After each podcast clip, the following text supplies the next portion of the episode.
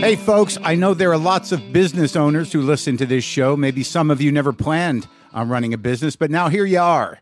One thing you've always got to keep in mind is how much you're spending on your operating costs. That's one of the first things we had to keep in mind with WTF.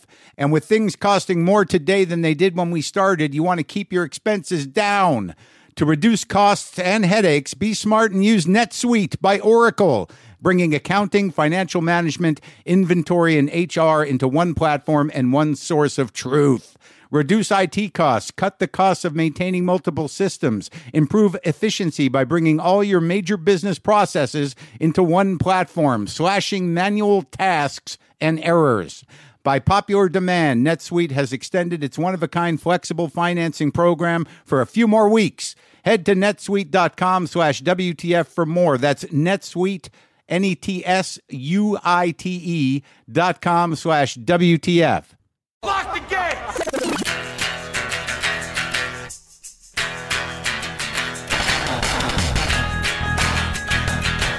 All right, let's do this. How are you, what the fuckers, what the fuck buddies, what the fucktarians?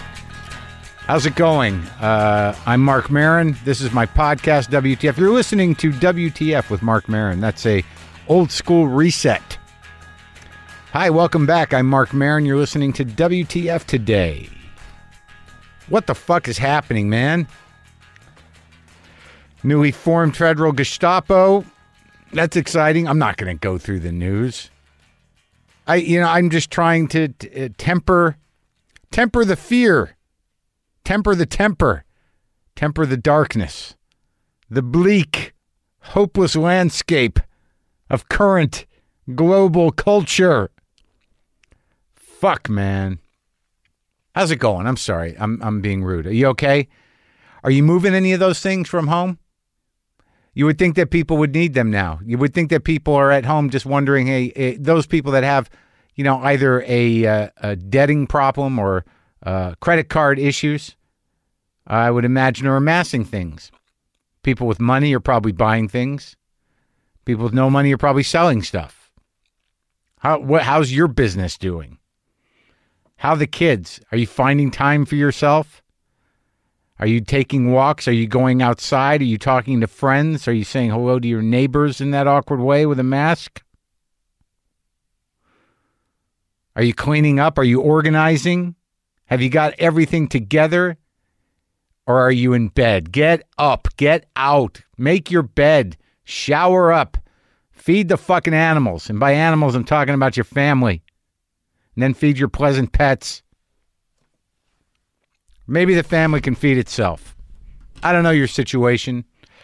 I just know this togetherness is starting to crack some people. So, look, apparently, we're not going to be shooting the um, fourth season of Glow till sometime in 2021. I do not know when stand up comedy is going to resurface. I am not of the. Um, type of comic that needs to go do shows at drive-ins or at uh, half-filled houses spread out. As much as I enjoy taking the stage, uh, I, I don't I don't need to do that. I save some money. I'm okay for now. You can catch me on Instagram Live occasionally. You can catch me here where I'm not being particularly funny. But look, today I'm going to talk to my friend Tom Scharpling. Many of you know Mr. Scharpling. He's uh, uh, one of the great broadcasters. One of the great broadcasters. If you do know him, you probably know him from uh, his show, The Best Show. And uh, that's been on a little bit of a hiatus. He's finishing up a memoir. But you can always uh, go listen to The Best Show stuff at bestshow.net. Here's some of the comedy. Here's some of the amazing pauses of Tom Scharpling, one of the great um, broadcasting stylists of the of the uh, late 20th century, and a dear friend of mine, which happened later in life. A couple of the people that are my closest friends are actually people that I have not known all my life, but it's turning out that I, as life goes on, I know them longer than you would might think. I got a call from my first serious girlfriend. uh, out of nowhere. It's not that we've been totally out of touch, but we certainly don't talk much. But uh, she, you know, heard the news about Lynn and checked in. And uh, it's it's really interesting. I mean, that's going back to 1982, 83. You know, that that's the one that set me on a course, an arc of uh, heart-hardened anger over my own selfish fucking emotional liabilities that persisted for decades. That first heartbreak, even though I did not know how to love or be loved or even behave properly, other than uh, angry and jealous, possessive and insane, insecure and emotionally needy, and uh, aggravated. That's the that's a horrendous triangle. Needy, insecure, and aggravated. Do not step into that tornado. But nonetheless, uh, through a lot of things, we've stayed in touch, and you know, she's had tragedy in her life. I have this tragedy in my life now, and we had a nice conversation. But what's interesting is when you talk to somebody that was in your life, no matter how long ago it was, if it was real and it was serious and it was emotionally connected, they are woven into the fabric of your being. And when I heard her voice on the phone, it all, it's not that it all came back. It wasn't, it didn't all come back, but the familiarity was there. It was just like the the symbiosis, the connection, the the sort of uh, emotional frequencies just kind of sync up.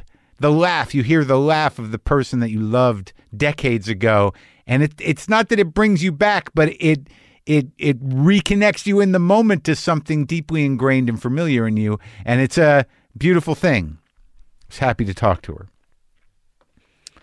For some reason, the last few days have not uh, been too great. As many of you said about grief, you don't know when it's going to happen. You don't know when you're going to be overwhelmed with it. But I think what is happening for me now is that the shock and trauma and, and sort of PTSD and the haze and fog of reality shattering tragedy is starting to um, recede a bit. And what's left is this sort of like just the the pure loss. We don't lose a history with somebody, but it stops. You lose a potential future it's just, you know, it's just sitting with it that this is my life and this was not what I signed up for. But what do we sign up for? I mean, that's the weird thing. I I did not sign up to be the guy crying alone in his bed with his 16-year-old cat. I didn't sign up for that, and I have to let it happen. And there's something about it that I find to be pathetic and embarrassing where it's not. What it is, it's tragic and it's painfully human. But somehow, in my mind, pathetic and embarrassing. To who? You wouldn't have known it until I told you that I was laying in my bed looking at old monkey, listening to him asthmatically wheeze and just crying and saying, Look, man, it's okay. We did it. You did good. Thank you. But then, like, I just kept crying because I was alone and you know, and uh, I was processing the loss. This is it. This is the life. I'm not saying it's not going to go away or that it's not going to ease up or it's going to be the right. I'm not going to wallow. I'm not feeling sorry for myself. I'm just having the feelings. And in that moment, I believe that Monkey was like, I get it, man. All right. And, and then he started licking my hand and grooming me. And I'm like, I'm like, dude, thank you, but I, you gotta be tired of this shit. And he's like, I, I'm, I'm all right. I'm all right for now. But yeah, you know, I've been fucking eating, dude. Dude, I've been eating. Patton Oswalt sent me a, a box out of nowhere. I get this box of uh, Jeni's ice cream again. Now I've gotten it twice now from different people. I think even Jenny sent it to me. But uh, it was from Patton. Now, you know, I thanked him. I said, Thanks for the ice cream, pal. Now I can be sad and fat. Really, though, thanks. Makes me feel better. And then, like an hour later, a huge basket of food cookies, brownies, olives, you know, the basket. And then I made a joke. I said, Oh shit, a basket too. Thanks, man. This is almost as good as my girlfriend being alive again. Then I wrote, Too dark. But, you know, we're comics. It was dark. It was, you know, obviously horrendous joke. And he went, Ha ha ha, oh man. And then he said, If memory serves, you are at the ice cream and baked goods phase of mourning, so I wanted you to have the primo stuff. And I said, Ha ha, beautiful, thanks, hope you're well. And he said, Hope you're doing well and that you're getting better. And I said, Overall better. Some days are sad. And he said, The sad days will never truly go away, but the days where you get to experience joy and every other emotion in the spectrum are coming back, I promise. And I said, Thanks, man. It's good to hear that. Patton Oswalt stepping up. Nice man. That's the thing about friends showing gratitude to them. Do that. Talk to your friends. And that's what this episode's really about. Tom and I have done shows before. We did a series called The Mark and Tom Show. We've done few of those. I was on his show years ago in New Jersey. But Tom's a guy that, you know, we became friends, you know, later, not that long ago, really. And I just love the guy. And uh, he's been really present for me during this time.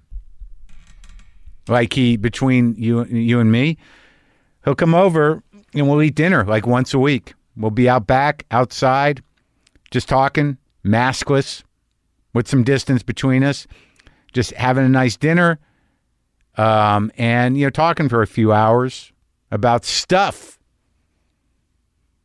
Talking about people having some laughs talking about movies. He just came over last night actually or night before last. Had some dinner talked about the safdie brothers sandler movies paul thomas anderson had a few laughs at the expense of people not present which is nice. Talked about language.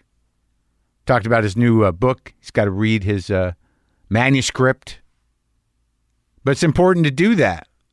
However, you're going to do it. Obviously, some of you are like, you guys just talked without masks on. We did. Outside. Not too close. But yeah, man. I mean, you got to you got to nourish that part of you. You got to stay engaged. You got to get some laughs and but I think also it's important to be grateful to the people that are there for you. And that's somehow some for some reason that's very hard for me to do. I don't know why. It's not not that I don't feel gratitude, but to connect with the words, not to be like, "Hey buddy, thanks man. I you know, thanks for hanging," but just sort of like you know, really cuz that's the tone like that's nice and it's polite, but that's, you know, the up that's like pushing it out there. Like, hey, you know, great to see you.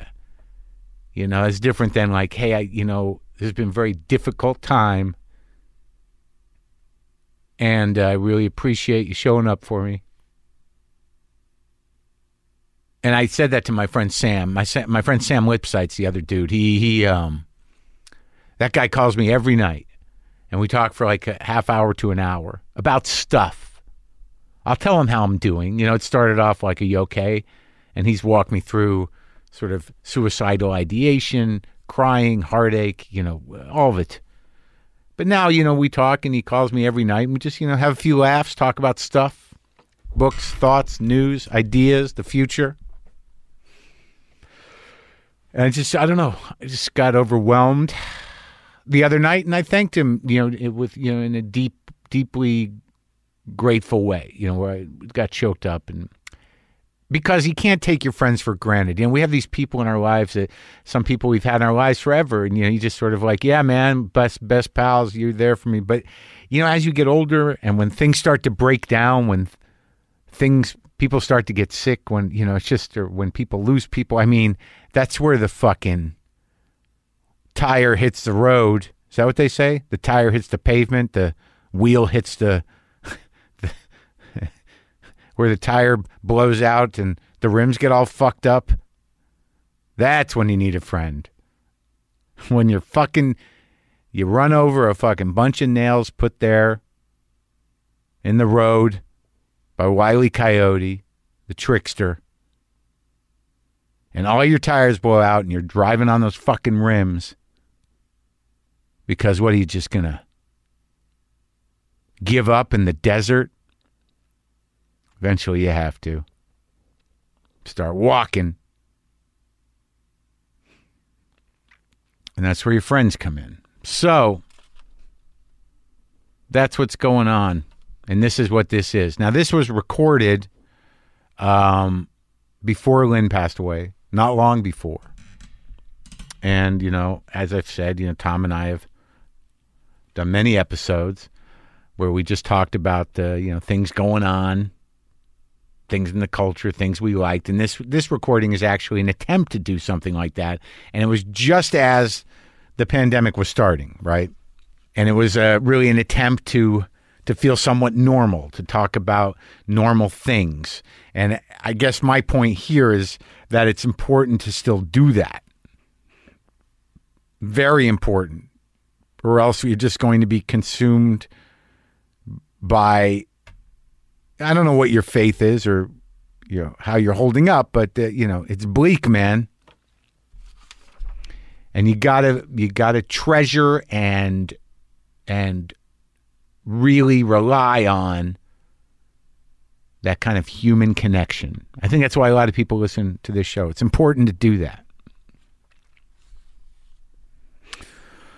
Also, wanted to mention there's a new batch of ceramic WTF cap mugs available from Brian Jones. These are the handmade mugs I gave to my guests in the normal times back in the day. So, right now, getting these mugs from Brian Jones is the only way you can get them. I, I, it's almost like I'm talking to my guests. No, I, I mean, I can send you one if you've been on the show. But I guess also that's saying like you can't just break into, you know, Josh Brolin's house and get that mug.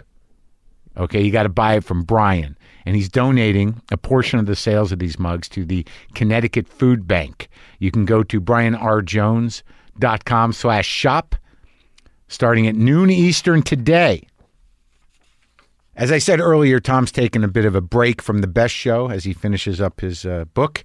And you can always check out uh, Best Show material at thebestshow.net. And right now, uh, Tom is doing a new podcast with Julie Klausner called Double Threat. You can get that wherever you listen to podcasts. This is me and Tom celebrating things from the normal times coming right up.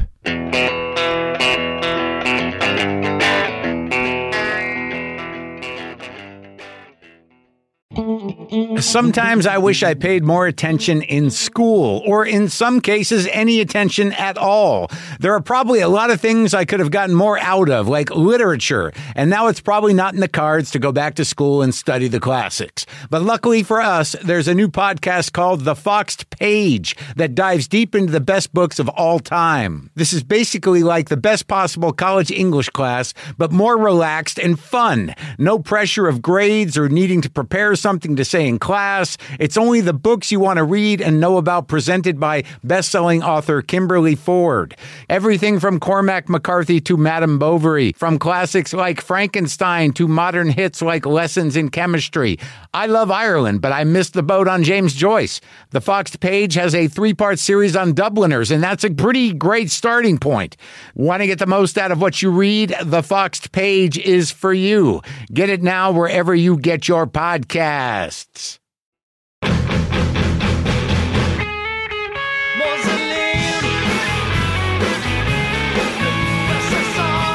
I'm all right. Are you all right? Yeah, I'm fine. I mean, I guess I'm fine. I go a little crazy occasionally, thinking, you know, thinking I have something.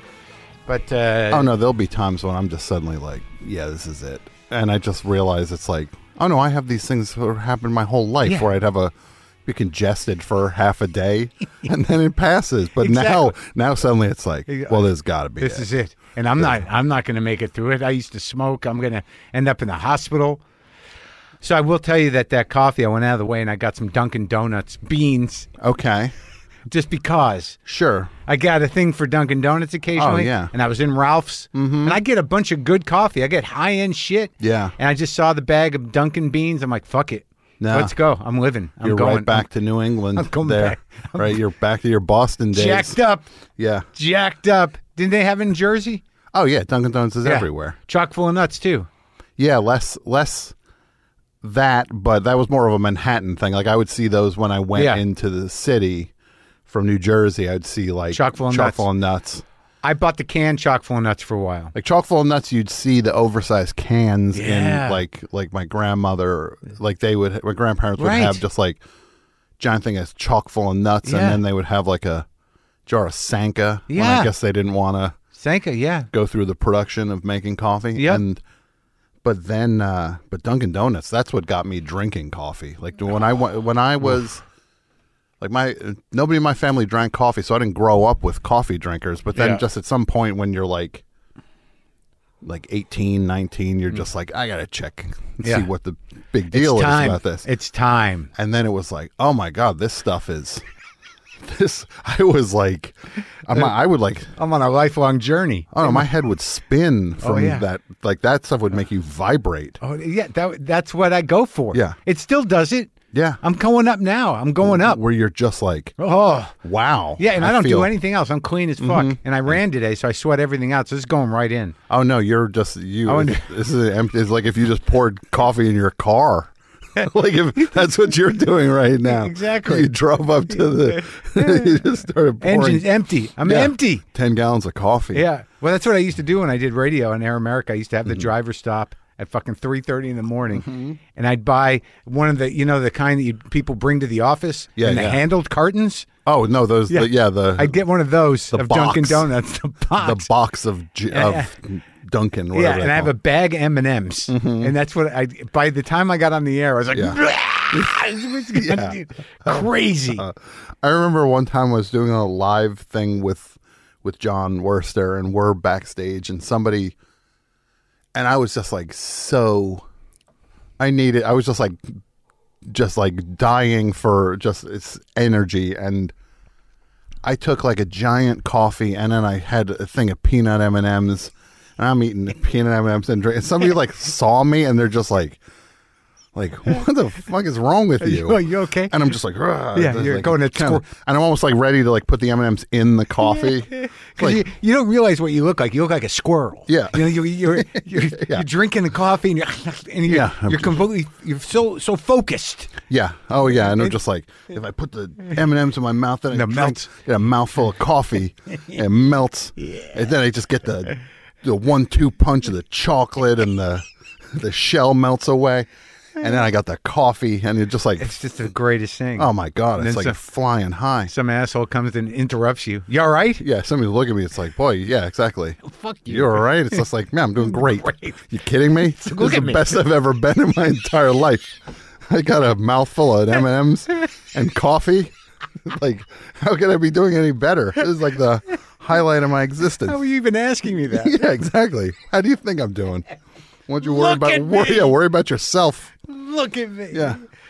Oh my god. So So you're burning through a lot of a lot of entertainment during this. What do you? I well, what are it you seems to me consuming? like I'm like I liked what you said about Little Richard and uh, Florian. What's his name? Florian Schneider, Yeah. right? Yeah, that I think that made sense. That without uh, Little Rich- Little Richard and Florian Schneider, that we would have infinitely less good music. Well, I mean, it's it's crazy when you think They're about pieces. like, like you think about like influence, Yeah. and it's just like, I mean, like Little Richard changed everything, All of it. like over and over, and just Yeah. like really set the pace for just like that kind of performance. There'd be, I mean, there'd be no James Brown, and Ramones. there'd be no Prince, and there'd be no Ramones. Just all of that Yeah. stuff came. I mean, let alone Elvis, but it's just like you see the. That drive. Uh, You know, yeah, there was the fashion of it, there was the the showmanship of it, but Mm-hmm. his particular, you know, groove. Mm-hmm. You know, it was even more than, in a way, it was more than Chuck Berry. There was the the, the drive of his rock and roll. Mm-hmm. Like if you listen to the MC5's Tutti Frutti, you realize like that's it. Yeah. I mean that, and then that goes right to the Ramones, right? Oh yeah, it's a straight line, and it's just um, and it's also funny when you listen to like these other things, and they're so thin sounding and compared to the original Yeah. thing. Like sometimes, like growing up, I was not like a blues yeah. person, and then you hear these blues records, and then you hear the Rolling Stones version. You're just like, well, I prefer the Rolling Stones version because it's just it's within my frame of reference. It's a Sure. rock group playing. Sure. Yeah. But then you hear like these, like you compare like Little Richard's Tutti Frutti with like the MC5's version. It's just like MC5's version sounds just thin and Sure, of course. like kind of like assembled. Like it sounds Right. like you hear them like building it in the studio, Right. rather than ju- them just playing it live in one room and just Right. with just mics hanging over them, just like yeah, we're done. We got And that piano, man. I Oh, listened to the whole box set yesterday. I have mm. that uh, the mono box set of all the first the first five. sure, sure. It's just there. It was just a drive in his voice, and you know, it- to me that like I was that I listened to that music when I was a kid. I don't know why. I, mm-hmm. That's all I wanted to know how to do on guitar was ka-ding, ka-ding, ka-ding, ka-ding, ka-ding, you know, that's all I wanted to do. Those three chord things, and you know, I guess I got to Little Richard through the Beatles. Mm-hmm.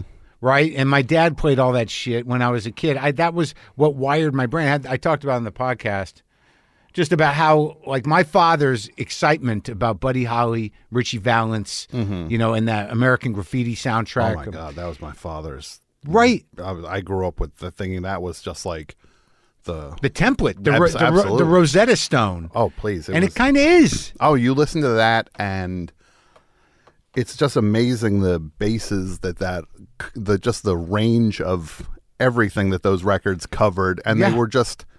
It's coming out of like a disposable industry, and it's it's weird how the timelessness came out of something that was just people thinking this isn't going to last two years from now.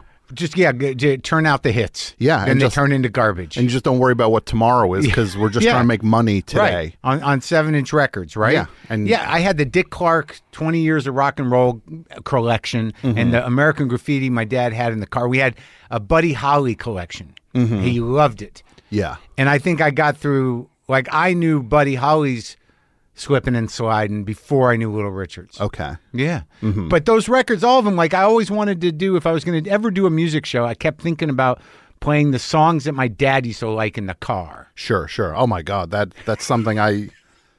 Wouldn't it I- be great? Oh yeah, that was like the most formative. Like that's the stuff. It's, it's amazing how simple humans are when it's just like, yeah, you're gonna hear this when you're eight, and you're never gonna forget it. Yeah, ever. Ever. It's good. This is this is this will stay with you for the rest of your life, and will kind of always be your favorite thing, even if you don't revisit it often, Right. or you don't think it's your favorite thing. It's kind of your favorite thing. I got some a couple of the songs I, I I listened to like I downloaded them recently, like um for so like oh the, but the thought I had was that this is stuff that my father and I bonded around or that my father shared with me. But then I realized that it was really one of the rare times where he wasn't upset or yelling or freaked out Uh-huh. or, or or you know like he was occupied and seemingly excited. Yeah, So yeah, it wasn't that he was like, "Don't you love this?" It was like, "Hey, this is making Dad feel better." exactly. Daddy's happy. Let's keep playing the. Let's keep the playing diamonds. the coasters. Yeah, Yeah. I listened to no, but that was the one that he he loved the stroll for some reason, Mm-hmm. which I think was the diamonds, and it's got a really weird kind of greasy sax riff. You know that song, "Come and Let's Stroll." yeah. You know he liked that. He loved "That'll Be the Day" and all those things. But I listened to Peppermint Twist and the Stroll and Little Darling, which was also the diamonds. I mean, Oh, I- will I? Little Darling is one of my all-time favorite songs. It's like that is like the most rockin' it's song. great. because it's just like it's oh it's overwhelming how much is going on. You know. Where it's just like Yeah, it's like the guy yeah, going, yeah, yeah, yeah, yeah, yeah. It's just Yeah. Oh oh oh, oh, oh, oh, it's just like it's just it's Yeah. happening. You're just like this is the most overstuffed thing I ever heard in my life. Oh, oh, oh, And then it's like my darling. I need you. Yeah, you're just like this is like one minute long. Who's this guy? everything has happened in this. It's really, it's just like, like that's that thing oh, that Oh, yeah. that makes a mark on you, and then it's amazing that it's just like. I mean, I was not a, obviously not a kid when Yeah. that stuff was coming out. No, no, But it's all something- because of our dads. Yeah, but there's something so pure about it that it just isn't like time stamped at all. It's just like I mean, you can obviously know Hmm. true. when it was recorded, but just like the But it, but the, the, pro- spirit of it is just yeah, the proximity to the source point of rock and roll is close. Mm-hmm. Yeah. So uh, you know, you, and you got to figure the newness of pushing out that way Mm-hmm. had to fuel that. So the, the the purity of it is real, right? So if if rock starts in '57 or '56 really, Mm-hmm. by a couple of songs that they didn't even know that's what they were doing, right? Delta 88 or Rock Around the Clock or Oh whatever. yeah, Ike Turner, and they Yeah. just they just don't even know what they're. Um, Yeah, it was because because the critics decided that, Mm-hmm. right? But something happened. No, somebody somebody decided. It's funny that somebody told the story that it went through someone's lens what this was. Yeah, right. And there's there's Yeah. clearly there were people watching this story get told and being like, "That's not the story." Right. Like, I was there. Yeah, like, yeah. Who, who's this guy? Like he wasn't there, and he's, He's, the one. backloading some Yeah. fiction. He's the one telling everybody how this went, and it's just it's like even like as a kid for like the reference thing I can relate to is like Rolling Stone. Like I would read like the Rolling Stone like album guide, and I would just like stare at the the ratings and the reviews of the stuff. I was Oh, just like, yeah. And then you don't think like it just seemed like there was this like like this is just the truth, Right. and I'm just like, well, no, this that album sucks Yeah. because it got two stars in From the Rolling Stone. and then you- then you meet people and you just realize there's not some giant, all-knowing uh, force called Rolling Stone. It's just like magazine writers. Yeah, it's just some 24 year old dick Yeah. who's like, no, I get. Yeah, they- Yeah, I listened. I listened to two songs and, gave And they, a- yeah, they had to review eight records that day. You work on your record for your whole life, and Yeah. then somebody's just like, "Yeah, I got to write three record reviews today," and they're blasting through your thing. They're in a bad mood. yours is the last on the pile. Yeah, exactly. Apparently, you didn't do a very good guy? job. Yeah. yeah. Didn't grab me. Yeah, but I just always remember would be just like, yeah, like seeing the story, the people telling the story would be like, like they clearly had their biases where they were just like Rolling Stone was just so anti Zeppelin during the seventies. Yeah, I don't like. I never. like, You had to hated find Black It. Sabbath, Right. Like, all that stuff. They hated it. I don't know where the hell it came to me. Like I never trusted or never knew to read or like if you're going to pick critics, who the hell are they? I'd look at Rolling Stone, Mm-hmm. but like I never like I don't know. I I don't know how I came about the like I'm relatively new to amassing records. Mm-hmm. Right, but I know what you're saying. That Rolling Stone, yeah, everyone, everyone, they're they're all curators of some kind. Like, so the the magazine's not a curator, but they have a, a, a context. This is, this is what Rolling Stone believes in, mm-hmm. and this is what we like, and this is what we don't like. Right? You can see that Yes. and feel that. Yeah. And it's the same with like guys that I buy records from, or when I was a kid who turned me on to records. Outside of my father, who set the the groundwork, which was good groundwork. I mean, Yeah. I think having been you know built on the oldies for rock and roll in general, it's good, Sure. right? Oh, it's you- all yeah. kind of in there. Mm-hmm. But like then, as as I got older, you know, I had records everyone had. Then I in, I inherited some records, and then like I had a few hundred records in high school, and things were happening in high school, and there was the guy in high school that turned me on to the shit. But now, like, I mean, I don't even know what you're sitting on. You're like, Mm-hmm. uh, there's some, I th- there's this mysterious thing about you. In that, you, you know, like how many records do you have? And then it's like, oh my god, you know, like you can't even say Oh. it. And and then I picture there's there's probably houses filled with records uh, back in Jersey. Yeah, there's there's a lot of records. It's a fair like- amount. But but like, what are we talking? I don't th- th- thousands, I guess. I don't Yeah, know. I know. I mean, it's just it's it's all I ever did. You know, Was- From it was- when? From when I was ten, I just why- started why- buying records. Why are you, why are you being secretive about it? Are you ashamed of the no, size? it's well, it's sometimes it's just. I always picture the idea that you spend your life collecting a thing, and you're just like, "Don't touch that one. That one's thing," and then you die, Yeah. and then somebody just. That does it is just throwing all of it in a dumpster with no, just like I don't know what this stuff is. They didn't buy it at the estate sale. just Right, it's it's a- cheaper to throw it to just rent one of these dumpsters they drop in your Sure, right. driveway. My and brother just going through like, Yeah. I don't know. Do we keep this? yeah, and that's like I picture that being. I also don't want to get caught up in the, the um. I don't know. There's like a collecting side of things that's always been such a bummer to me, where it's like, it where it's and it's uh, this sounds like a like a trite thing, but where people are just like, they lose sight of the music being right. what this no, is uh, about. Yeah, and I'm I can't do that, and I don't have the room for it. So that was sort of the. And I the think I have a fear of I've had a fear of the records owning me for a while and uh, it's a scary thing because the records can own you. No, I know, and, and And- like I bought, I've bought things sealed. Like so, I had I Mm-hmm. unsealed something yesterday. I'm trying to remember what the hell it is that I opened because I got a sealed copy of it. I'm like, Mm-hmm. who's who am I waiting for to listen Yeah. to this? You know, I bought this at some point, Yeah. and it was still sealed. But like when I go through, like I, I've been listening to all the records. Mm-hmm. I've been primarily to a lot of the records, the older records, because like I get hung up. Like I want, I want to time travel. I want old records. I get sent a lot of new records, Yeah. and I'll listen to them a couple times, but rarely. I don't feel like uh, compelled to to keep new records. I don't know why. Uh huh. Do unless, you? Unless they speak to you. yeah, unless I- they're amazing. sure. No, I'm compelled to hold on to all of it. This is why I'm Oh, trying to. It's a bad so you're that guy. So so you've just got like, maybe I'll like it five years from now. I know maybe I've got an amazing thing. And if I got rid of it, then I'm the I'm a real sucker But for unloading this thing now. If I'm going to want it five years from now, it's just like just say goodbye do- to it and go get it again. But well, you're right. But so, what Mm-hmm. have you found that that happens? So you got all these records that you thought five years from now you would like them, and now it's ten years later, and you still no, have the records. sitting there.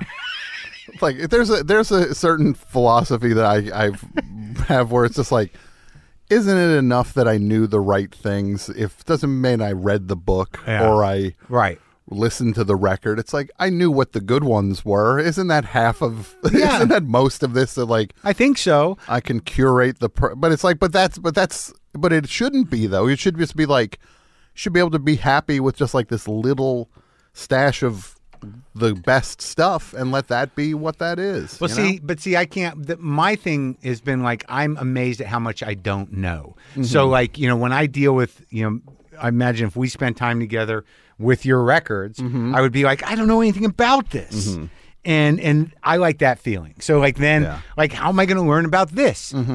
it's funny. I started this, um, in the pandemic, uh, this has been uh, a chance for me to start five new podcasts, which Yeah. is great. I, you know, Ju- Yeah. Julie Klausner and I started one we're doing, and then What do you do it over the? sc- we, uh, I do it on a Zoom on my end, and she's Oh, she records good too, and, then, we you- just sync it. yeah, Oh, that's good. Uh, yeah, uh, our producer puts it together. That's we're doing that, and that's called Double Threat. But I also started this other one for Yeah. for like a bonus thing for best show yeah.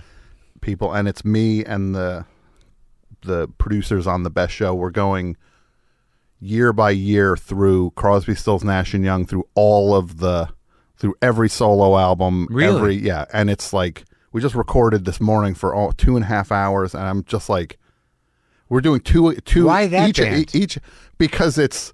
So you- oh, so you're going backwards too? We're no, we're going in. We're going chronologically forward. We started with the first episode was everything. Byrds and the Hollies. The first episode was like episode zero would be like everything before CSN. so Buffalo Springfield, Buffalo the Byrds, Springfield the Byrds, Hollies. Hollies, yeah. Yeah. And then then we're taking two year chunks at a time going forward. We just did 75, 76, and it was just like it's like one of the worst experiences of my life. Stephen Stills made like four albums a year at one point where he was just like clear. He, first of all, he recorded every one of his albums in Miami. So, So you just jacked know. on blow. You just know exactly. running around with guns. Yeah, he's just like dressed in like either a football jersey Yeah. or like dressed as like some paramilitary guy. Yeah. And you're just like and it's just like but it's like you How's the music? Oh, I mean some of the stuff is like there's these Crosby Nash albums. Right, where they would do one they did one like every 8 months. Yeah. And you're just like you guys are just like it, you guys are like you look like you're dying. Like you look at the Yeah. cover and they look so unhealthy so on it. And these records are just and then but just concurrently like Neil Young is like Transcending time. he's just exactly he's Yeah. just like reinventing the whole yeah. thing. Yeah. Every album. Yeah, like Crosby Crosby's too much, man. Crosby Did, is too much. did you listen to the thing I did with him? Yeah. the, uh, few years podcast? Yeah. Yeah, it was the greatest. He's just like, Yeah, I'm kind of an asshole. dude I, he would have stayed at my house all day Yeah. but but the thing that was amazing about him is like i never i didn't know him and Mm-hmm. look I've got a, I've got plenty of love for Crosby, Stills, Nash and Young, and Crosby, Stills and Nash. Really, you know. Uh-huh. Yeah, see, I, know- don't. That's the thing. I, I like Suite Judy Mm-hmm. Blue Eyes and uh, and the live record and uh, uh, you know De- Deja Vu, some of it. Uh-huh. But yeah, I listened to it when I was a kid. It was formative. Sure. Um, but but he like I didn't know him, and I think I tracked him down on Twitter. I don't know if I told you this, and I get this phone call from him. Did I tell you about that? Mm-hmm. No, no. Oh, oh. At the time. And I'm, I'm and, and I'm, I'm I don't want to get into it now really because I don't want to betray anybody. But Mm-hmm. Yeah. something there was something going on between between him and Graham that involved a woman. And these guys Yeah. are like 80, Yeah. right? I mean, they've So made he's- some of this more public now. Some of the like the I yeah, guess but here's the thing. Like, Yeah. he's telling me, you know, he gets on. He's like, "Look, man, I, you know, I just don't want to get into that. And so if you're planning on getting, I'm like, I, not, number one, I don't know what he's talking about. Yeah. Uh-huh. But deeper than that, it's like, who could possibly give a fuck? Yeah. I mean, they're like 90, and they're, and they're, he's like, no, let's not get into the chick thing. It's still- like, you're, what Yeah. do you? Is there somebody who is actively like Yeah. waiting for this information? yeah, just they're fighting over A chick. girlfriends, and they're just like still. It's It is insane that these guys. First of all, it's insane. All four of them are alive. It's unbelievable. Like you know, God bless all of them. They're still. yeah. All four of the Ramones are dead. Yeah. and all four of Crosby, Stills, Nash, and Yeah. Young are alive. I don't think Stills can hear. No, I think Stills is not doing particularly great. Crosby's just meeting kids he had. Mm, Yeah, yeah, Crosby, Stills.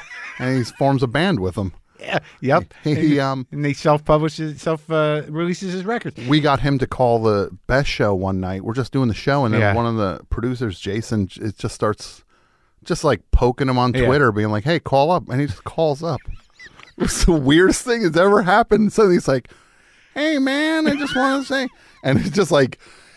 And I had no preparation for it. They're No like- nukes, they're man. Like, they're No like David. Crosby's on line four. I'm just like, okay, guess I'm talking to David Crosby now. And he was. I was just like, I just want to say thank you for calling in and. Uh, Yeah. you know this one bird song everybody's been burned is one of my all-time favorite songs with like and he's like oh you're you like the old stuff okay okay and then i like quick typed like davidcrosby.com i was like no no i like your new album i saw like the name of the new album I didn't know what the name of the album. I knew he was going to call in. I would have Yeah, listened to it if I had prep. I was like, I like Star. How are you gonna? Who the hell's listening to his new stuff? and he's like, okay, okay, you like the new stuff, and then he just, he was, but he then was he like, just started talking about nukes, right? yeah, he started talking about nukes and but he was so like you just picture him just sitting there. But he was one of the fucking first. You know, he was like top notch ego monster, just Oh. fucking and drugs and just like s- almost satanic. Yeah. you know, Dionysian fucking clusterfuck up there in the hills.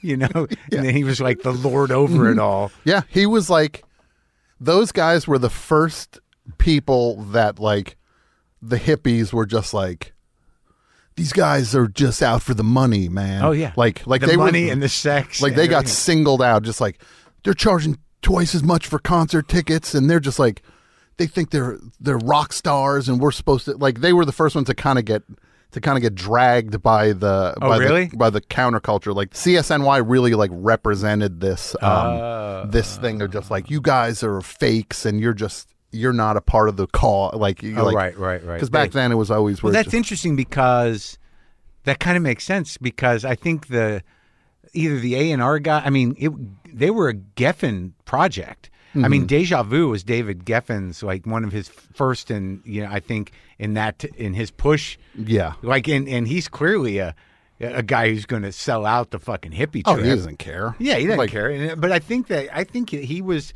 They were with him. I Yeah. think Deja Vu is.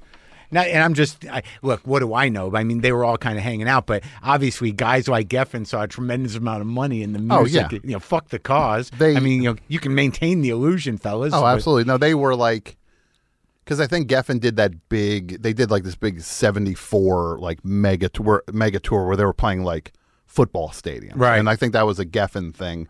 But, but- do you? do you don't like any of it? I mean, really? I, like some. of- I like. I like. Because Dan's a big Crosby solo fan, like that. Mm-hmm. I can't remember. I love my that name album. Right. That What's it great. called? I can't remember. If my only. I, If I- if I could only remember my name. but you like that record? yeah, I think it's great. Because that's some serious hippie shit. That record. yeah, but that's a sad record too because his his girlfriend had just died. Oh, and right. He like you can just it's a Yeah, you feel it. yeah, you can kind of feel this is a guy trying to get healed through music, and I think that's in it. But then he goes off the rails, kind of. Hmm.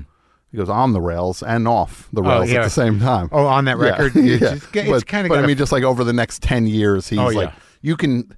If you just look at his, the pictures of him Oh, year yeah. by year, you're just like And- he's and- aging like a dog. Well, yeah, like it's it- like every year is seven years. ends with, this him guy. in jail. I mean, Yeah. it's like you know, ends with a mugshot when he's got Yeah. with his short hair Oh, and when- uh, yeah, when his liver's going. mustache. Yeah, but here's my thing. Like, eh, man, like I'm going through the records. I've gone through them all. I got I got new uh, record dividers that are very nice. Okay. I moved the jazz upstairs. Okay. So I had more room downstairs. Sure. Jazz and comedy upstairs because comedy is just sort of a guilty pleasure. I don't listen to Well, that. comedy's like jazz. kind of. Okay. It's just like, you know, when people are always like, my Yeah. comedy's kind of like jazz. Yeah, I can't. But but jazz you can listen to again. I can't. yes, exactly. You're not exactly throwing on a Shelley Berman album again. Not too often, For the 200th time. there's no there's no nuance there. It's like I didn't hear that. What is- like? Did you hear the beat on that? That he took a it took an extra second before he says like uh, there's a woman Mm-hmm. hanging outside of the window and. The, What What is the upper limit of how many times you could listen to a comedy Exactly. record? Exactly. Three? Well, some of them are kind of uh, like there's one record that I will play for people, and it's a Rodney Dangerfield record before he got the hook. Mm-hmm. Sure. Like uh, it was called The Loser or something. Uh huh. It's actually signed. I don't know where I got it, but it's where he kind of long form bits. So it's like Oh, wow. it's it's Rodney doing this thing that you just don't know him for before he got the respect thing and Mm-hmm, Yeah, the yeah, sweaty. yeah. So it's kind of a nice thing. Oh, that's- like it, it's kind of nice to listen to people before they you know fully formed. Oh, yeah, yeah. But I, I think the the most interesting thing about comedy records is just the bad decisions people make about the cover art, which I've done myself. You know, like you know, when you look at comedy records, like how did they think that was a good idea? Even peers of mine, people we know, Yeah. have record covers where it's sort of uh-huh. like, really, you're holding up Yeah. a thing with a thing Yeah, and you're it's making that face. like- what are you doing? Those, the covers of comedy records and the the way a stage is dressed on a comedy special to me are so telling where you come out and it's the giant pencils I've made sta- bad like- mistakes, like people dude. are just like Bad mistakes. I got props it's like a just like it's like I'm in the playground and but like but they give you these options. That's the fucked up thing. Is that like that's the worst thing you can do Yeah, because it's like with those Comedy Central half hours, they're like, yeah, let us know what you want to do at the stage. Mm-hmm. So my first one, I did two of those. And the first one, I'm like, for some reason, I'm like, I want a sideshow banner. okay Because I thought, I don't know what I thought. Hmm. I thought it'd be interesting. Mm-hmm. Yeah. Uh-huh. But it just looks weird. It's just a fat lady and some, other you know, and I'm like, what was I doing? And what does it mean? people are like what's that Why does he have that up there? Yeah. And then the next one was worse. Mm-hmm. Where where it was worse. I- I'm ashamed of it. what was it It's like 2000, 2006, I think. uh-huh And like, I'm like, you know, I want, I want to. which is not one of your big bigger not one of your banner years Wasn't no, it wasn't bad. I was at Air America. It was pretty political. Yeah. You know, I had, I was to, you know, the the set was tight, but it was pretty political. Mm-hmm. Yeah. So I, I had this idea. I just that- mean in terms of like you were because people Oh, who maybe yeah, don't yeah, know yeah, the yeah. whole your Oh, whole yeah, yeah, thing. yeah, it's like you were not oh yeah, it was right after. I think I just was I separated yet. I might. It might have been right before we got divorced. because you had the two because I, I always was look at the, 2007. the Air America thing. I always look at as like after 2004, Yeah. it was like because I went to that I went to that election party, the Air America 2004 election yeah, party, Yeah, yeah. which was one of the most. I mean, that to me is With the launch, you mean the launch party for Air America? no, no, like literally the night of the 2004 presidential election when it was just like Oh yeah. like when like when Bush won. Yeah, when Bush Yeah. won, and it was just like Sam. I would talk to Sam Seder in the morning, and he would just be like, "He's like, Kerry's got this in the bag. I just Oh, talked yeah, to yeah, somebody." Yeah, and fucking that Lawrence O'Donnell did that to me with Hillary too at the fucking Bowery. I'm Mm-hmm. like, dude, is she gonna win? He's like, oh yeah. I'm like, yeah. and I just remember being at that party and watching like people like being Was I there? I can't remember. It was just, but it was such. I just remember seeing like uh, Rachel Maddow Yeah. and um, Lizz Winstead. yeah, Lizz Winstead, and they were people were just like, well, there's counties in Ohio that Still, haven't yeah, come in yet, yeah. and those are more Democrat, fa- and it was just like, just watching this people is this is over. we, lost. Yeah. but people were just trying to like pull hope from nowhere, Yeah, and I was yeah, just like, and it felt like the Air America thing was just like. This place existed to beat this guy, and it's like, what's this going to be now? You Is that just what? fight it? You just keep pushing against it. Yeah. So yeah, for me it was fine, but the but the set was the problem where I thought like I'm gonna have a big picture of a herd of sheep Okay. going the other way, Uh huh. and I'm gonna be You're the sheep going the other way. going the one sheep. Sure. Mm-hmm. That's not. I'm not going with the herd. Yeah. So there's a picture of a, a, literally a photograph Mm-hmm. of the asses of a herd of sheep. All right, and then somehow Yeah. I signed off on the idea to have one stuffed sheep Sure. on the stage. Okay. So Uh-huh. and I did that. That exists in the world.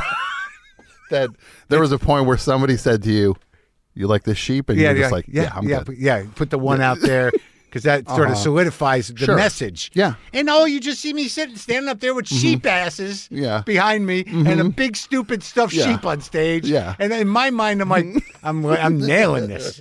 I'm nailing it. Isn't that so funny that you get to the point where you're just like, of course I don't need any of that. Nothing. Like, you needed Zero. literally none of it. Well, they gave you the option. That's what I'm telling you. Yeah. That was their way of personalizing it because they churned those things out. The half hours were all shot in one week, sometimes two in a day. Mm-hmm. Yeah. So you know, you kind of they're like, "What do you want? We're going to make it your own and Mm-hmm. So what's whatever." backstage look like at that thing? There's a giant crib, and then Yeah, I- there's yeah, I don't remember, but like it just was like every comedian has like two their a night. thing. Yeah, Uh-huh. well, they yeah they're good. That's what they put their money into is I, I guess getting these set changes. But that what did it take for mine? Nothing.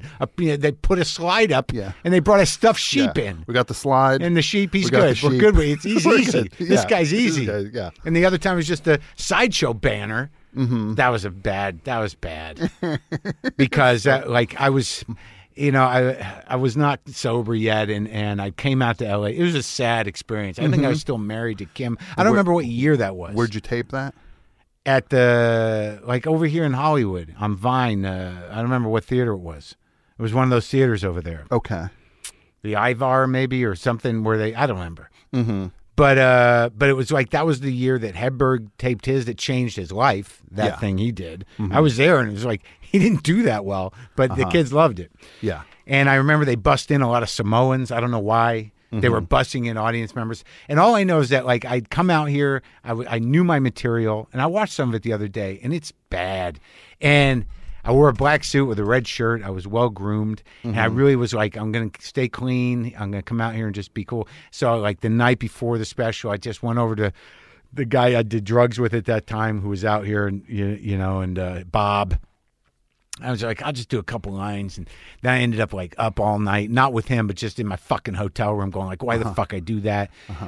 And then I do the I do the set, and it's bad. It's okay, mm-hmm. nothing mm-hmm. lands. Like someone had done a thing on YouTube or written an article, a deep dive into the rabbit hole of me, and uh-huh. just all the way up through the current special, and it had a long a long clip of that one I'm telling you about, and I'm like, oh my god, I, and there, there are things I remember loving, loving about that set. Uh huh. And so here's how this was the worst moment about it though. It's like I Mm-hmm. do this fuck. It's my first half hour for Comedy Uh-huh. Central, and I walk into the dressing room, and I, I got no friends there. Nobody's there except my coke guy, except for Bob, and and he's in the green room going, "They got roast beef."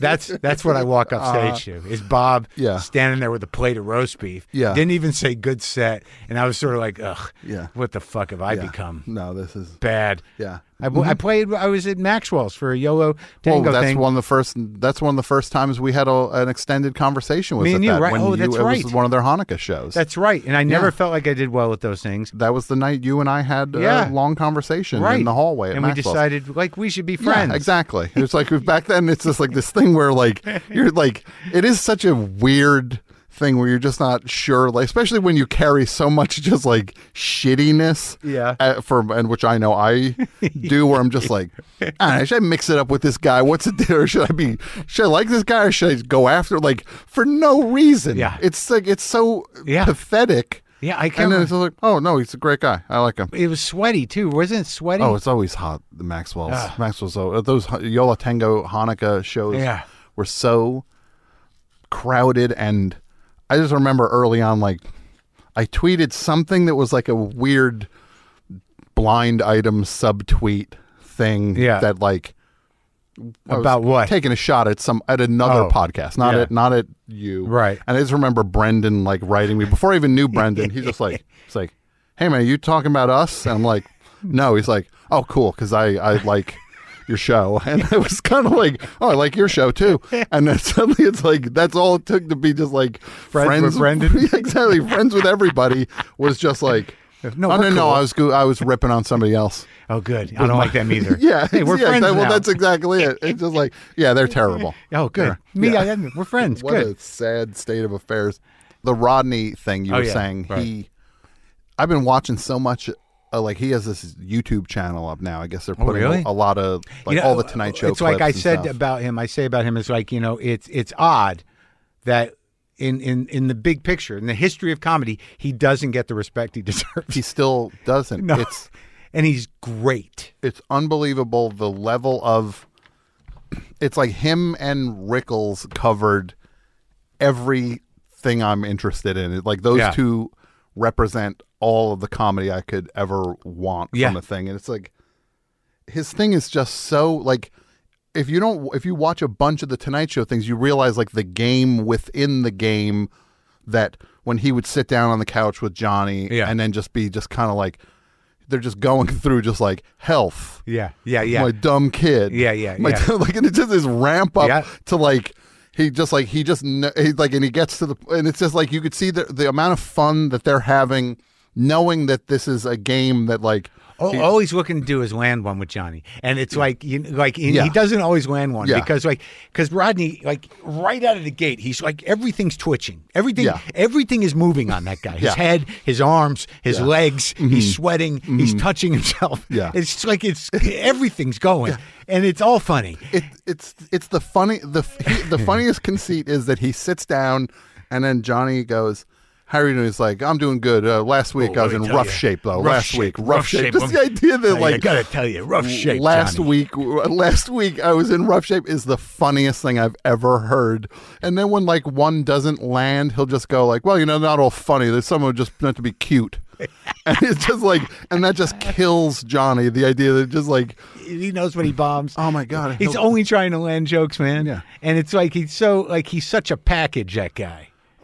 And then to find out in retrospect, he's been paralyzed with depression. oh he's profoundly sad Oh, yeah. He, uh, he's unfixable yeah. Richard Lewis used to say he referred to it as the heaviness. I, I got the oh heaviness. that's yeah. heartbreaking Yeah. you can just feel it just like i mean i just think you you feel this guy and there's it seems like there's a part of him that's just like where were you bums when i was trying to make it, it took me 30 years to get here i hate I all of you I had to sell pot out of my trunk Yeah. and, and fucking go get into the aluminum siding business with Joe Yeah. Ancis because Yeah. I had fucking kids. yeah You That- assholes. exactly where were you guys you made me you made me grind it out till i'm in my 50s before you started paying attention Yeah, everything like all, all he's doing is trying not to get sucked into the vacuum of self. Oh, my you know, just the darkness. He's like, I'm fighting. I'm trying not to drown here, Johnny. and Look he, at me. and he just won't I'm like, swimming.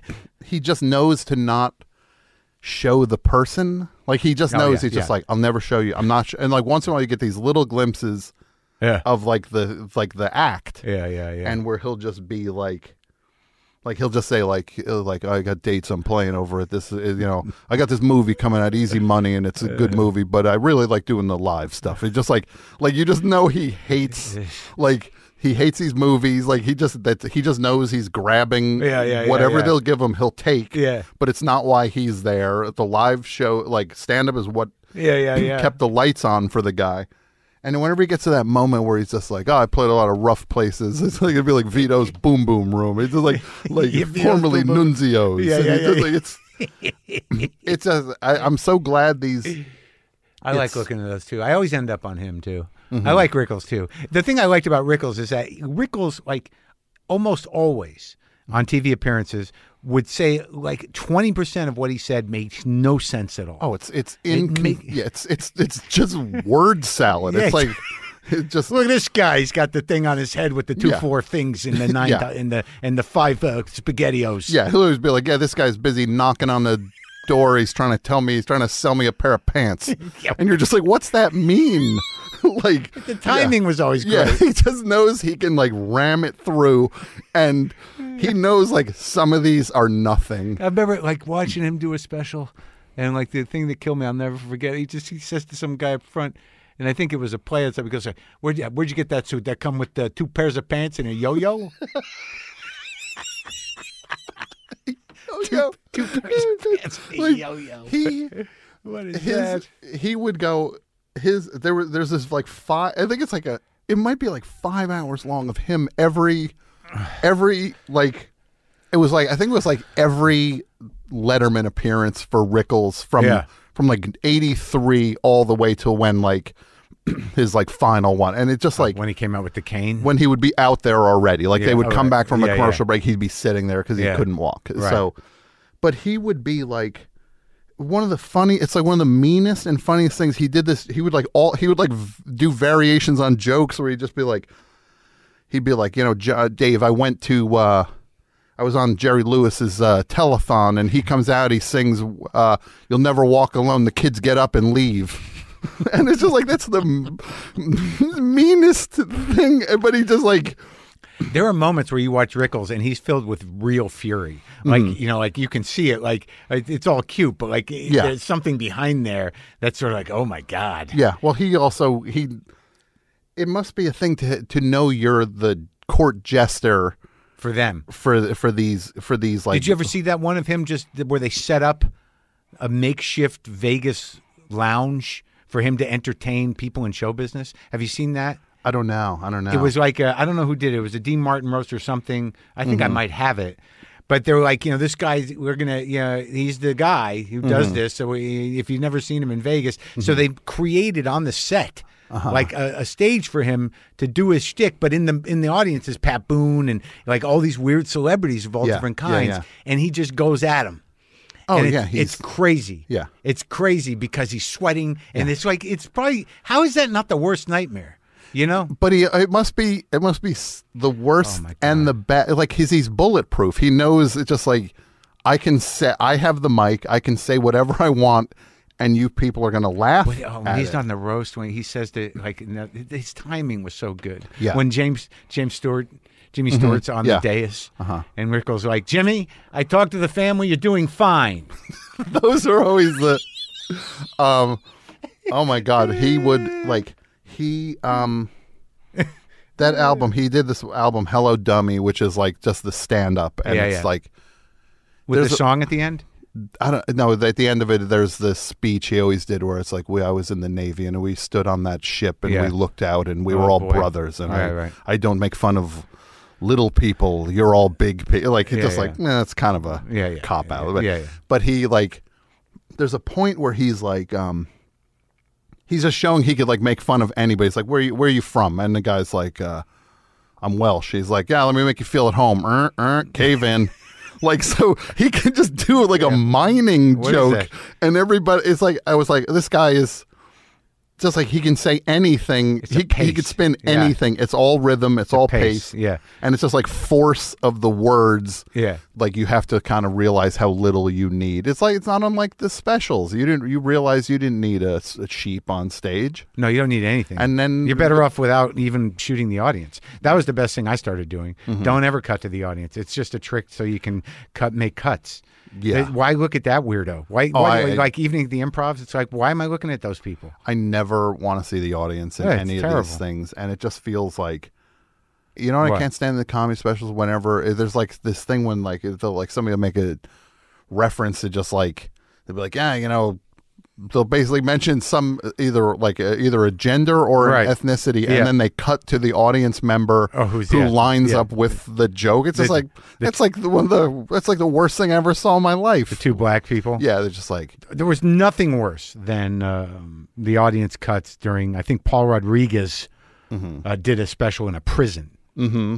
Just horrendous. well, that might be the only one I would want to see audience reactions to. It just, it, but they would cut to like people clearly didn't want to be seen. What is the what is for you the ceiling on what is uh, for for comedy crowd wise, size wise? Like what where do you think it gets lost? Oh, uh, I would say you st- I, you start to kind of buckle at twelve hundred. Okay. I, I, I think you can still kind of make something intimate with twelve hundred and make comedy mm-hmm. real. Like you can still reach the back yeah, of the but room. once you get up into like two thousand or you know fifteen hundred, you, you, where what was Carnegie Hall? twenty two hundred. Yeah. But that's a different kind of. That room's got like the perfect sound th- situation. So that like when you did Carnegie Hall, you f- you felt like you were reaching the people. I, I felt like I did not top? do well, but uh, Oh, that was a fun show. That was such a fun show. Never got off stage. I did like two hours. It was the greatest because I I was sitting there. I was sitting one row, and From my behind your mother, and then you just went off and you did the stuff about your mother, and I'm watching your mother watch this. I'm Yeah. like, this is a highlight of my life right now. I'm watching this guy reckon with this thing to the person and twenty, however many thousand 20, yeah, people. yeah. yeah. They're And just right we're we're all spectators to this guy finally squaring off with his mother. Did I do that? Yeah, you uh, were just like because you're doing the whole thing about just like why don't I get to pull the plug? Why Yeah, yeah. get- Oh, right, about my brother? Yeah, your brother He's, gets he's the the. number one. He gets to Yeah. pull the plug on her. Yeah. yeah. Why does he get to kill her it was just like, but seeing you do that in front of her? to to her really was just like you could just erase all the. It would just be. It was you oh. and her Oh. Yeah. sitting in Carnegie Hall. And then I had the lady bring out my phone to read the email from my father. Yeah, That that's was- right. Yeah. Yeah, I was riffing. It's a big night for me to fucking riff for an hour. Mm-hmm. But that's the cap. That to you is like well, no, but that's a different structure. Yeah, it was that was tricky. I mm-hmm. felt the weight of it. Okay. Like you could like I can open my I can feel when I'm open and when it starts to buckle. Like I mm-hmm. can feel like uh, like in my heart okay. I can feel like oh no, I got to it's a fight now. Sure. Like I'm losing them back there. Okay. Do you feel like you lose? I, I, you know, this is so interesting to me. Do you feel like when you look at a theater, Yeah. are you focusing on sections? Are you focusing on the entirety of the room? Are you not Before or even thinking after? it the, when you're in it? When you're on stage? No, like some theaters like have a good role to them, Mm-hmm. and you know you you feel you know buoyed. Like you know, so it really depends also on the acoustics of the theater. But like Mm-hmm. when I did a symphony hall, both times I did a symphony hall, three times. I Mm-hmm. Did one in San Francisco, I did one in England, and I did a BAM. Like they're like that that type of structure that's built for an orchestra. Mm-hmm. Like I started to feel like like at any second I could get zero laughter, Okay. and I don't know why. Like it was just like that was there was the potential for like the connection to break. Is Yes, that what it is? right, right. It feels just like Yeah, like, Like- I'm going to be up here alone and I'm going to hear myself talking and it could happen. Yeah. And I don't know why. But and I think it's my own fear, maybe it's something because it, ultimately that's on me. Mm-hmm. Right? Like I don't know what what makes me continue to be confident in those moments. But uh-huh. even when you're bombing, you've got mm-hmm. to keep doing the act. So like you you do not and, and it's a liability. It can mm-hmm. happen and it's a horrible feeling. I don't know why, but like I can't open back up and here I am, you know, not even on autopilot, but I'm just doing it, but uh-huh. I'm not connecting and now I got to live with this yeah, yeah. for an hour. It's the worst, and and to do and and I don't know. I I always think about it at a symphony hall. It's sort of like this isn't built for one you know troubled Jew. This is built. this is built to house Yeah. a symphony. Yeah. You know, of people that spent, a, you know, put together a big thing. Mm-hmm. Yeah. Not me going, oh God, what is going to happen with, you know. Uh-huh. So- And do you do you feel yourself watching yourself do it? I've only had that happen once or twice. Like it's when like I an bomb. observant Oh, when ego? you leave your body, Yeah. look the worst. And like you- it, literally, you're like, I'm gonna go backstage. Uh-huh. Do what you can. I'll meet, I'll meet you back there. Uh-huh. I'm sorry, buddy. I just can't can't hang out for this. Oh my god! the but but me, but that's funny that that this one form caps out at such a relatively low number before you start to feel like you lose But that's me. the You connection. know, that's me. You know, I mean, guys like do arenas. You know, and they, they. But like, I still think a lot of that's a cash grab. I mean, who the fuck would go see comedy at a football stadium? but that's what I don't understand. It's just the idea of like when you would have when there was that stretch where all these people were playing Madison Square Garden and they had like you know I think Louis and Amy Schumer and everybody was like like Got to do the garden, right? yeah like they were doing the garden and it's just like that's what is that fifteen thousand people for a stand up thing? Or if you're not even doing the back was it? It's if it's it's over ten so it just feels like there's there's just such a there's such a ceiling on any kind of connection you could have just based on Well, acoustics. do, well, like yeah, it- Mm-hmm. right. But you're doing a different kind of thing. Your jokes, like I can't, like I like room, so I can fuck off, you know, Mm-hmm. Yeah, and, yeah. and and and find something new, Mm-hmm. you know. But if you're tight and your jokes land, like like you got, in order to do that size of room, your jokes have got to land strong. Yeah. you can't just, you know, you can't be thoughtful.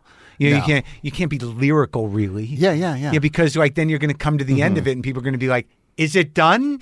You know, so you know, like you'll notice that most of those guys that do the big rooms, they're they're going to, you know, everything, boom, boom, boom. Oh yeah, it's it's, it's got to be. It's a it's like the equivalent of just like just you have to. It's like a like if you're going to be a band playing there, you have to just keep your, your thing has to translate Yes. to the whole room. Well, that's why they play the hits, man. Mm-hmm. You know what I mean? And like, yeah, it's just got to land. And like, I mean, I could do it, and I've gotten better at doing it. I did those oddball things for twenty people, and Sure. I when I do it, I'm like, which jokes do I know close strong?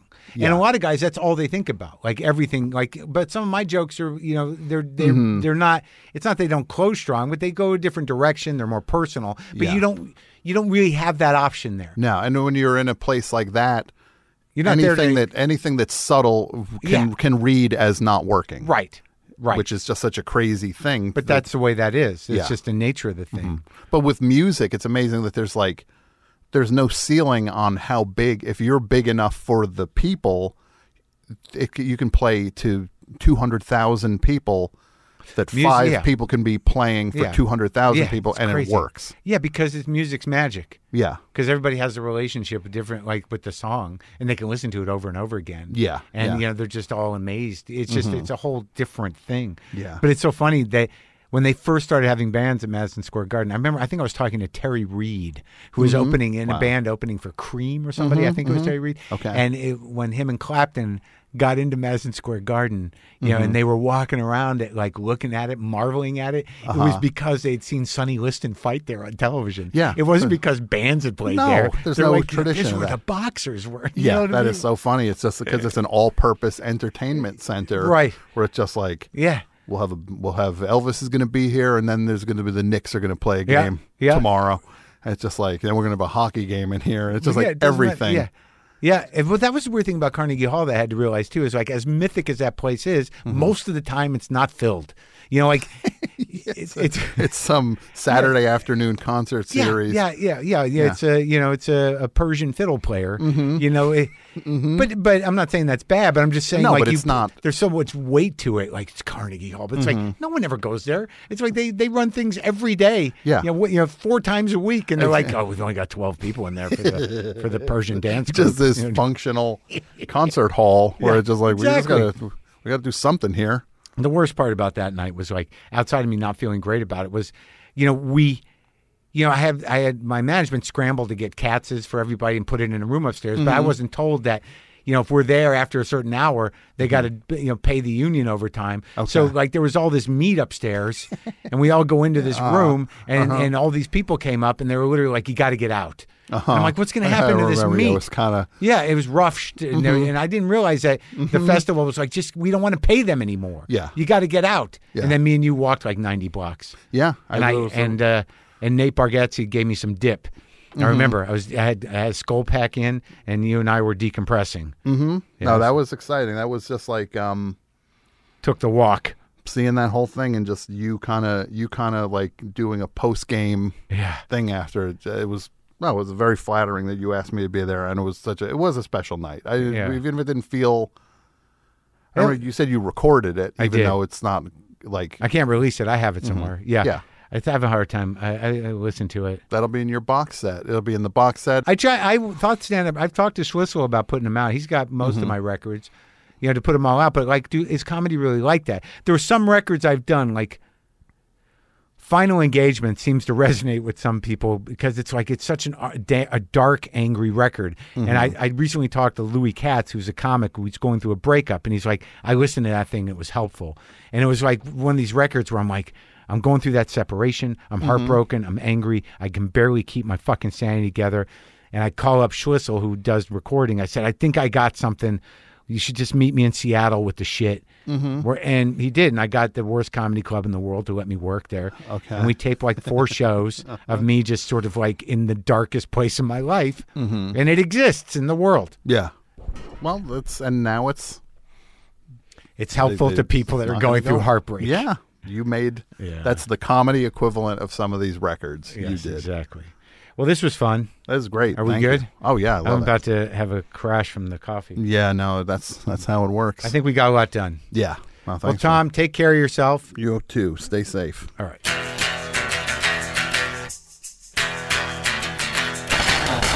So that was me and Tom Scharpling. Uh, you can hear Tom if you go to the Best Show archives, as I said earlier, at thebestshow.net, or you can listen to uh, his new podcast with Julie Klausner Uh, it's called Double Threat, and you can get that wherever you get podcasts. Did I mention that uh, I'm getting fat? And Tom and I, the other night, as I told you earlier about the gift basket from Pat and Tom and I, I just pulled out uh, the brownies, the cookies, and the brittle and the other thing. And uh, Tom and I became human garbage cans. No one says garbage as good as Tom Scharpling. Now I will uh, attempt some some finger picking on a loud, distorted Telecaster. Okay. Okay.